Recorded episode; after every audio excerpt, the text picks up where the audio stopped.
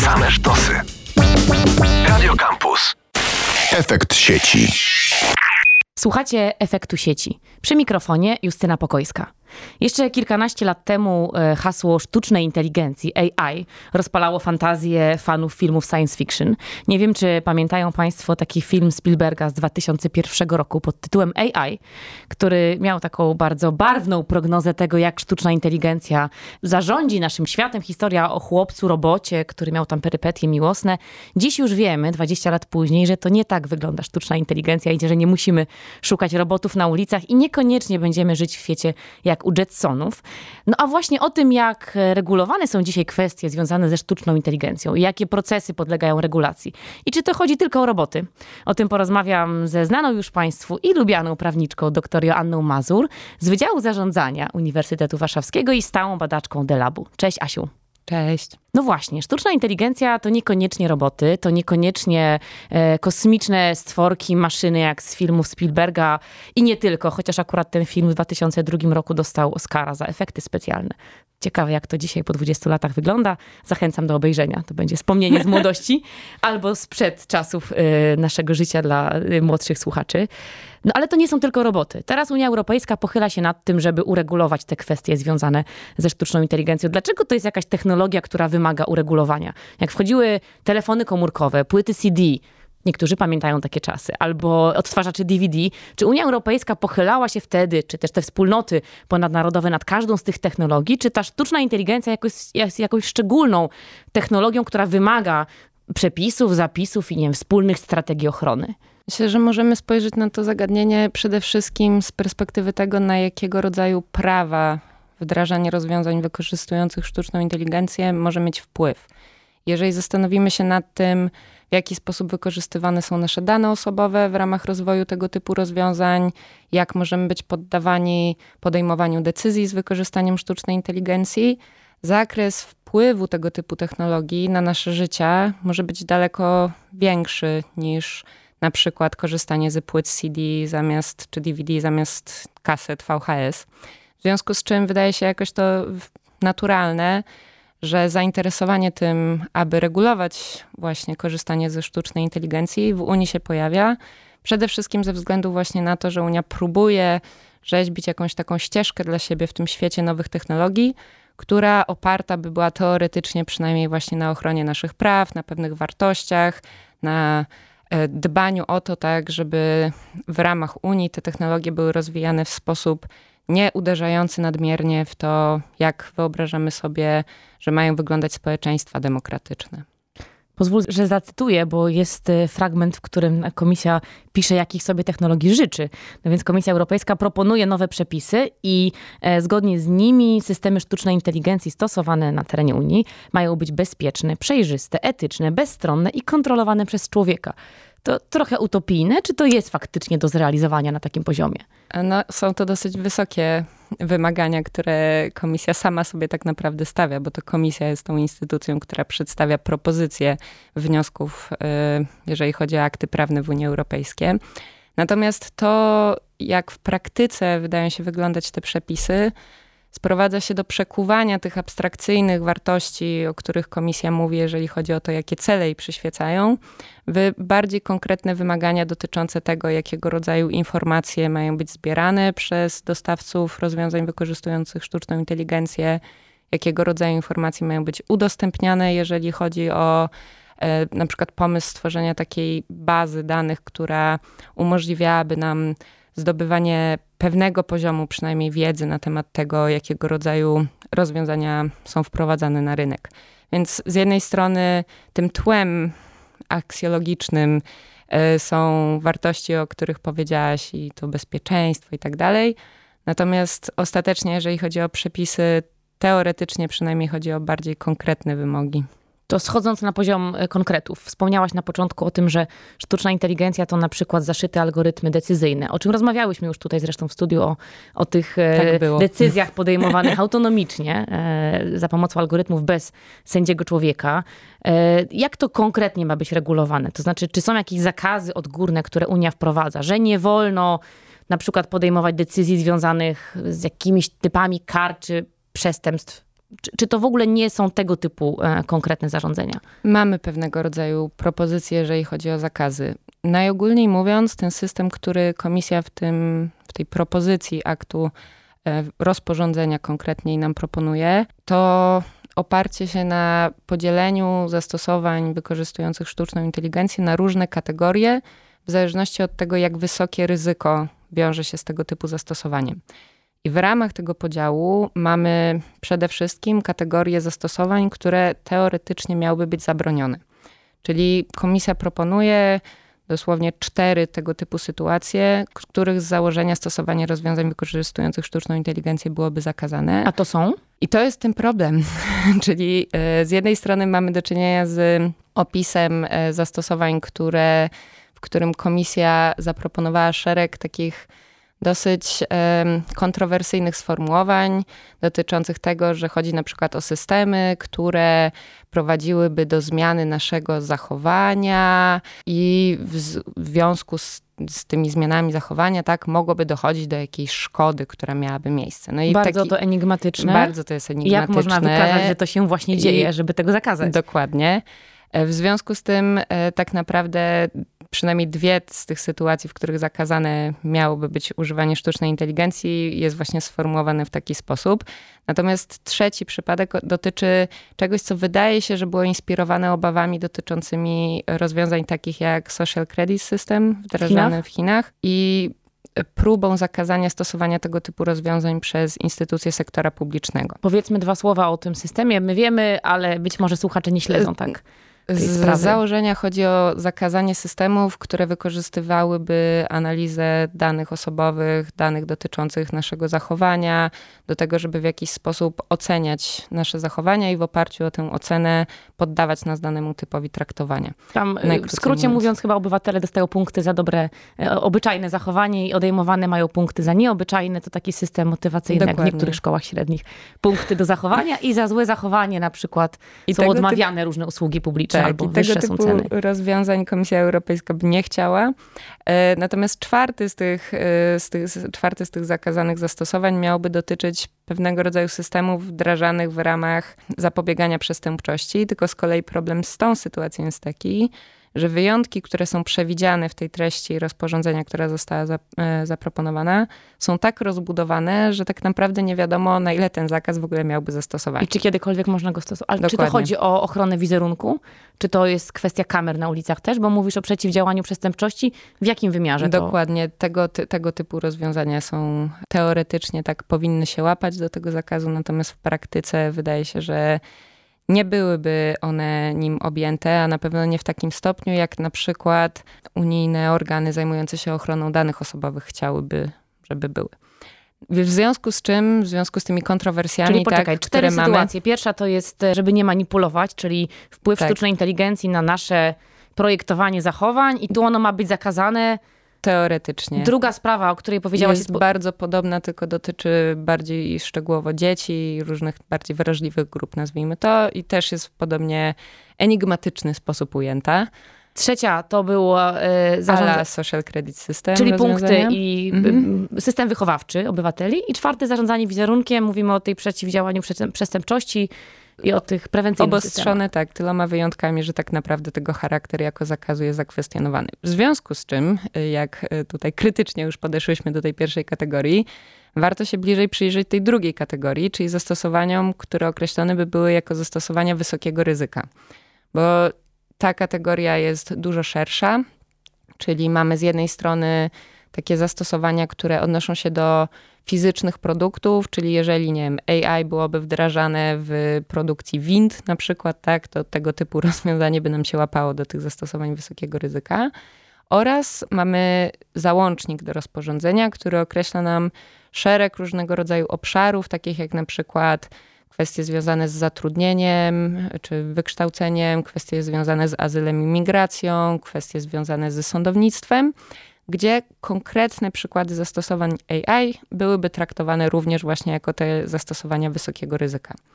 I w momencie, w którym jakieś zastosowanie wpadałoby nam do tej kategorii zastosowań wysokiego ryzyka, wtedy mamy te konkretne wymogi, o których już wcześniej zaczęłam trochę mówić. Czyli te wymogi dotyczące tego, jakiego rodzaju analiza ma być przeprowadzona, jeżeli chodzi o te zastosowania, jakiego rodzaju dane mają być zbierane, jakiego rodzaju dane mają być udostępnione, czy to nam w ramach tej na przykład publicznej bazy, bazy danych, tak, czy e, również instytucjom, które zajmowałyby się kontrolą tego, czy różnego rodzaju wymogi, tak, wprowadzane przez te rozporządzenie są przestrzegane przez dostawców rozwiązań wykorzystujących sztuczną inteligencję. Więc w związku z tym wydaje się, że właśnie ta kategoria zastosowań wysokiego ryzyka tak naprawdę byłaby w jakiś sposób najskuteczniejszym potencjalnie rozwiązaniem, jeżeli chodzi o przynajmniej pewien poziom kontroli tego, jakiego roz, rodzaju rozwiązania są wdrażane i ewentualnie ponoszenie odpowiedzialności po prostu za ich wdrażanie, które nie sprostałoby tym wymogom, które komisja proponuje. To ja mam takie naiwne pytanie. Dlaczego komisja nie mówi wprost, co zrobić albo czego nie zrobić? Bo rozumiem, że tutaj y, są wskazane zasoby danych, które mają być udostępnione, a nie byłoby łatwiej, to pytanie laika prawnego. Więc tu Asia, naprowadź mnie, bo może to jest zupełna herezja. Y, dlaczego nie mogą napisać, że to jest zakazane, podać konkretne produkty czy zastosowania albo konkretne działania, że jeśli się okaże, że kamera na ulicy y, ściąga y, wyraz y, twarzy czy ściąga nasz obraz, po czym rozpoznaje i konkretna procedura, co wtedy zrobić? Czy Unia Europejska, czy Komisja Europejska nie ma takich uprawnień, żeby konkretne działania wskazać jako pożądane? Musi tak asekurować się, bo tak zrozumiałam, że to jest asekuracja, pokażcie dane, raczej wskażemy wam kierunek, czego, czego, na, na co mm, zwracać uwagę, czego strzec. A ja bym chciała, jakbym była takim regulatorem, czy, czy mm. osobą realizującą prawo unijne w Polsce, żeby było powiedziane, tego nie wolno, to wolno, tak zróbcie i w ten sposób też jest tam łatwiej chyba funkcjonować. Wydaje mi się, że po pierwsze trochę jednak tych przepisów jest, y, może nie na takiej zasadzie wolno, nie wolno, ale na takiej zasadzie, y, zgodnie z którą jakby dosyć precyzyjnie formują wymogi, które powinny być spełnione. Natomiast jeżeli chodzi o jakieś takie podejście wolno, nie wolno, mogłoby ono okazać się o tyle nieużyteczne, że w momencie, w którym pojawiałyby się nowe rozwiązania, które wykraczałyby poza te konkretne kategorie, które w prawie zostałyby ujęte, no to nie wiadomo by było do końca, co z nimi zrobić. Tak? Mogłoby mhm. się okazać, że one nie podlegają pod te przepisy. Więc tak naprawdę to, co powiedziałam o klasyfikacji systemu wysokiego ryzyka, też może być poddane krytyce z tej perspektywy, tak? Bo w momencie, w którym robimy załącznik, w którym wymieniamy konkretne obszary zastosowania, które nam się łapią potencjalnie tak, do, tych, do tej kategorii wysokiego ryzyka, już w jakiś sposób ograniczamy to, jak to wysokie ryzyko definiujemy. Czyli mogą pojawić nam się obszary, w których będzie miała zastosowanie sztuczna inteligencja, które, w których to zastosowanie może mieć mocny wpływ na to, jak my możemy korzystać z naszych praw i które w jakiś sposób nie będzie nam w ogóle wpadało do tej kategorii zastosowań wysokiego ryzyka. W związku z czym, e, jak widzisz, jakby każda metoda, tak, którą, którą byśmy I tak przyjęli... będzie źle i tak niedobrze. Dokładnie. No dobra, mówimy o tym, jak nas strzec przed sztuczną inteligencją i jakimiś e, technologiami, które mogą być wykluczające, dyskryminujące, czy w jakiś sposób nam, nam szkodzić. Ale jest druga strona tego medalu, bo są też e, chyba takie ruchy zmierzające do tego, żeby stworzyć na przykład prawa robotów, czy żeby zwrócić uwagę na to, że sztuczna inteligencja, czy te maszyny autonomiczne, rozmaite rozwiązania też powinny mieć jakiś swój zestaw praw i uprawnień, a nie tylko obowiązki i kontrole. Doczekamy e, Trybunału Praw Robotów kiedyś w Unii Europejskiej? E, prawdę mówiąc, i w tym momencie mówię o mojej opinii, a nie o tym, co jest w tej propozycji aktu mającego regulować sztuczną inteligencję, ponieważ tam ta perspektywa jest nieobecna. Natomiast jeżeli chodzi o moją opinię na temat tego typu, tego typu pomysłów, byłabym jednak sceptyczna, bo wydaje mi się, że jeżeli mielibyśmy dążyć do tego, żeby zagwarantować jakieś dalej idące prawa różnym podmiotom, osobom nieludzkim, to niekoniecznie... Bo o tym pisała kiedyś Komisja Europejska, o podatkowaniu osób, nieludz... osób nieludzkich. Tak, to też jest takie sformułowanie. Pytanie, czy akurat roboty są tymi podmiotami, osobami nieludzkimi, które odczuwają najbardziej jakiegoś rodzaju szkody, nie? Czy nie jest tak, że na przykład ochrona praw zwierząt nie powinna mieć jednak priorytetu, czy nawet szerzej rozumianej przyrody, a niekoniecznie same roboty. Natomiast z drugiej, z drugiej strony pytanie, które się powinno pojawić, to to, czy w momencie, w którym nadajemy pewne prawa robotom, czy regulujemy w jakiś sposób odpowiedzialność tak, że to roboty, czy sztuczna inteligencja miałaby ponosić odpowiedzialność za jakieś swoje decyzje i zachowania, czy my tak naprawdę nie rozmywamy tej odpowiedzialności. No bo co zrobimy z robotem w momencie, w którym to on teoretycznie będzie odpowiedzialny za jakiś wypadek, który spowoduje. No, wydaje się, że z perspektywy, nie wiem, ofiary jakiegoś takiego zachowania, tak, które prowadziłoby do poniesienia przez konkretną osobę fizyczną jakiejś szkody, fakt, że odłączymy robota od prądu nie Jasne. jest sposobem, który ona, czy nie jest... Rekompensaty i zadośćuczynienia, tak? tak?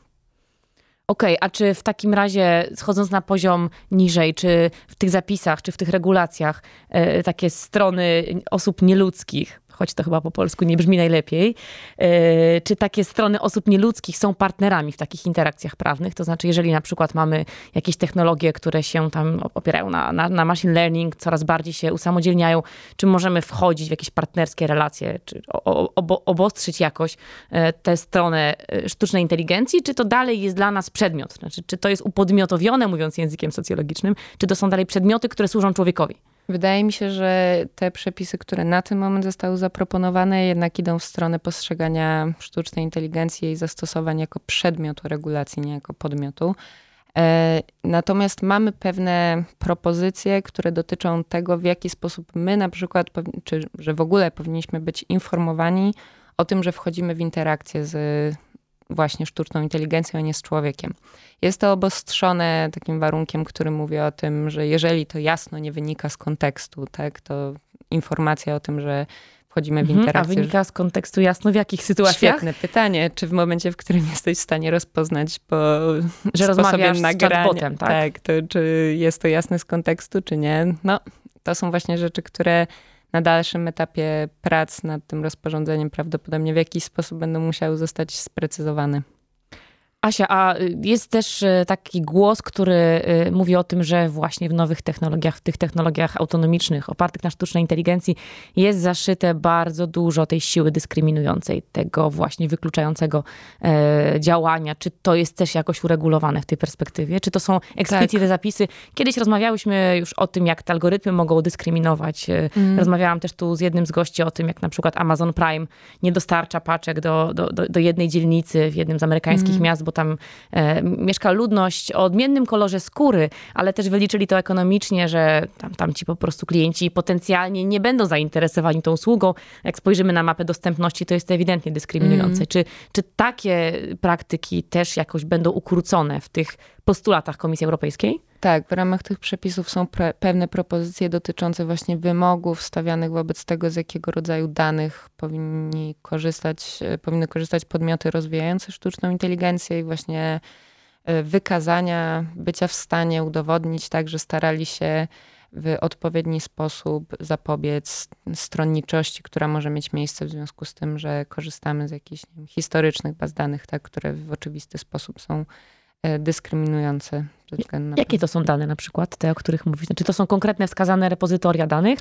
Bo ciągle Nie, tutaj... mam taką potrzebę, żeby te konkrety były w tych zapisach, bo z profesor Słok-Wódkowską też rozmawiamy często o zapisach y, y, prawnych i o różnych tutaj politykach publicznych, które są zapisywane w sposób bardzo ogólny i do tego potrzebna jest profesor Słok-Wódkowska, żeby zinterpretować to. Teraz mamy doktor Mazur, która nam powie, jakie tam konkretne dane są uprawnione. Czy to są jakieś państwowe dane, które są legitymizowane, czy wszyscy możemy takie dane gdzieś tam Chciałabyś, znaleźć? tak? Dostać jakieś bardzo konkrety. Bardzo lubię konkretne odpowiedzi, bardzo lubię. E, nie, musimy, musiałybyśmy wrócić do e, kwestii tego, jakiego rodzaju zastosowania podlegają tym wymogom, tak? Czyli wracamy po prostu do tego kryterium, zgodnie z którym kiedy mamy do czynienia z tym zastosowaniem wysokiego ryzyka, to wtedy te wymogi się aktualizują. To nie jest zależne od tego, z jakiego rodzaju danych korzystasz w tej sytuacji. To jest zależne od tego, jakiego rodzaju rozwiązanie rozwijasz. Co akurat w tym wypadku wydaje się sensowne, tak? No bo stawiamy wymogi po prostu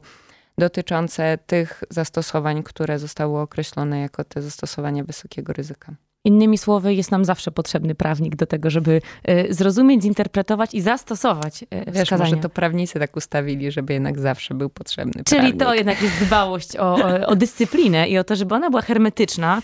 E, zrobiłam, co mogłam, żeby wyciągnąć z ciebie konkretne dyrektywy. Rozumiem, że te, ten zapis, bo widziałam też te, te akty, są dość ogólne na tym etapie przygotowania. One jeszcze pewnie będą konsultowane. No, myślę, że nie tyle ogólne, co na pewno jeszcze podlegną dalece idącym zmianom jeżeli chodzi o konkretną treść przepisów. ale to, co jest w nich pewne, to e, zwrócenie uwagi na bezpieczeństwo, zaufanie i przejrzystość. E, to są trzy wartości, które gdzieś pobrzmiewają w tych zapisach. Już nie są to e, kosmiczne stworki, science fiction, teraz chodzi o nasze zaufanie i bezpieczeństwo korzystania z nowych technologii i o przejrzystość, bo o tym, o tej transparentności mówiłyśmy i na pewno do tego jeszcze wrócimy. Może nie było dużo konkretów, ale następnym razem już nie odpuszczę e, konkretnych dyrektyw. Doktor Joanna Mazur, prawniczka, Wydział Zarządzania Uniwersytetu Warszawskiego, niezmiennie analityczka Delabu była naszym gościem. Asiu, dziękuję za tę rozmowę. Dzięki bardzo. A my słyszymy się jak zwykle w kolejnym odcinku Efektu Sieci. Justyna Pokojska, zapraszam. Efekt sieci. Akademickie Radio Campus. Radio Kultury i Nauki.